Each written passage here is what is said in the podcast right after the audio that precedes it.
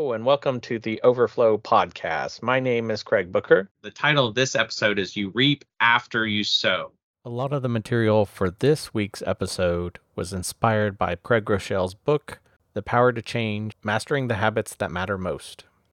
Note, I will talk a lot about mental health, but please note this is not a substitute for therapy or mental health care. I am not a counselor or a physician. If you need help with mental health challenges, please find a qualified mental health professional.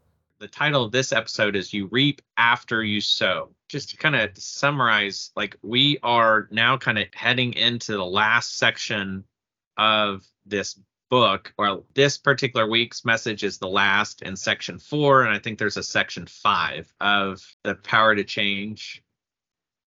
We've been talking about this concept of sowing and reaping.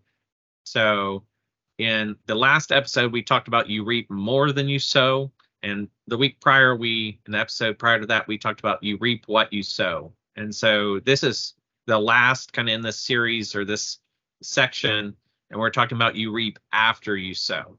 And we're looking at this, uh, we're looking at habits from the metaphor of sowing seeds and reaping, um, and uh, a concept that would have been, you know, really well known to people in biblical days is the idea of sowing and reaping. And farmers know that you not only reap what you sow, but you also reap after you sow. You plant in one season, and then you have to wait until another season for the harvest. And the same thing is true in life. Uh, but we often miss this, and that's why we get discouraged. Uh, that's why we wrongly conclude that small decisions don't matter. It's why we're tempted to quit. And so, you know, you, you may think that it, it's silly to think if you think of, of planting a crop, no matter what it is, it would be silly to think that you're going to plant some seeds and then stare at the ground waiting for them to come up right away. I I mean, it sounds kind of goofy, and I think you know Craig Groeschel used this in the book, this illustration of you know a farmer wouldn't take some seeds, plant them in the ground, water them right away, and then expect them just to start producing fruit right away. It, it sounds you know it, that sounds kind of silly that example, but far too often in our life we do that that's exactly what we do. And so when we're starting habits, we start a habit and we do that habit or that routine for a week and we expect all of this fruit to come uh, out of that one week. And that is much like a farmer you know planting the seeds watering it expecting it to sprout right away. So i, I thought that illustration was kind of good in making that clear and how we need to adjust our expectations when when we're going about making change in our life. Craig Groeschel gave some examples in the book. He said we get started doing something, whether it's going to the gym, whether it's uh, going to marriage counseling to to improve our marriage. We start eating right. Uh, we start saving money by not eating out. Maybe we make all our meals at home. And you know, after say a month, we get discouraged because we aren't meeting our goals. You know, maybe we still fight with our spouse. Uh, maybe we only lost one pound after going to the gym, you know, week after week. Uh, maybe we only saved three hundred dollars from, you know, making all our meals. By comparing this metaphor of sowing seeds and reaping, we as you know people trying to make positive changes in our life can see how you know, uh, somewhat silly it is for us to start a habit or something new we're trying to improve and expect results so quickly. Quote here it says, Remember, getting the life that getting the life you want will be the result of countless, seemingly small decisions done consistently over time. They will feel insignificant, but with every action, you are choosing a direction. That's Craig Groeschel have uh, a, a scripture, Galatians 6 9. It says, Let us not become weary in doing good, for at the proper time we'll reap a harvest if we do not give up. So we're we're deep into starting habits and trying to stop things that are unhealthy, unhealthy habits. And you know, it it seems like we're going really in depth on on all of this, but I think it's really important because you know, unless you've just successfully been able to start new habits and not had any problems, uh, somewhere we're getting it wrong. And so we need some wisdom speaking into our lives to help us realize uh, why this is important and why often people quit. Uh, it says, when your marriage or health or finances or spiritual impact are struggling, you think it's bad and it will never be better.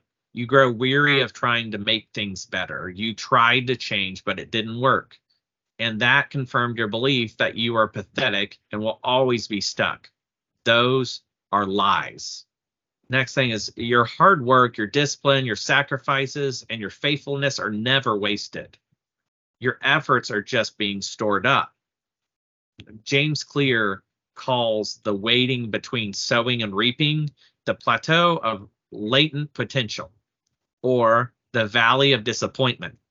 Valley of disappointment, we we feel like all of our trying has been worthless. No, this work was not wasted.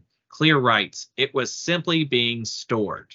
So if we think of this idea of all of our hard work being stored up, uh, and we're going to reap the fruit of all of our hard work in a later season. He gives the example of one day you wake up this is from Craig Groeschel, and your marriage is better than ever. You're leading a Bible study. Your skinny jeans fit again. I don't have skinny jeans, but I guess that's a thing.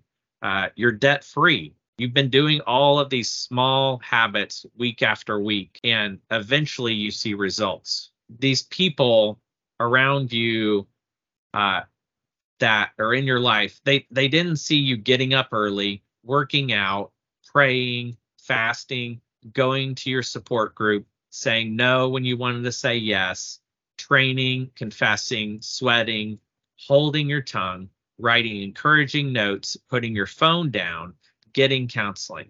He says, don't give up. So people around you are not seeing all these little things that you are doing to make changes in your life. All of the hard things they don't see. They see the start, Maybe they see the end, but they don't see all the hard parts in the middle. He's encouraging us not to don't give up believing, don't give up praying, sharing your faith, fighting to stay pure, getting up early, saying I love you, asking, walking forward, having faith that God will free you from addiction, studying, forgiving, climbing out of debt, sacrificing, choosing what you want most over what you want now don't give up. You won't see the results you want today. Be patient.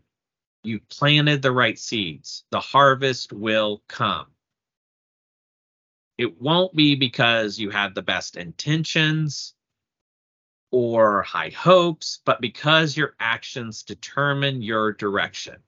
Our exercise for this week, And first question, it says, where have you given up and need God's help to get started again? I think we've all identified areas that we want to improve. We've maybe started some new habits. Uh, maybe some of them you stuck with. Maybe some of them just fell away. You know, where have you given up and you need God's help to get started again? Uh, number two, where are you struggling and being tempted to give up and need God's help to endure?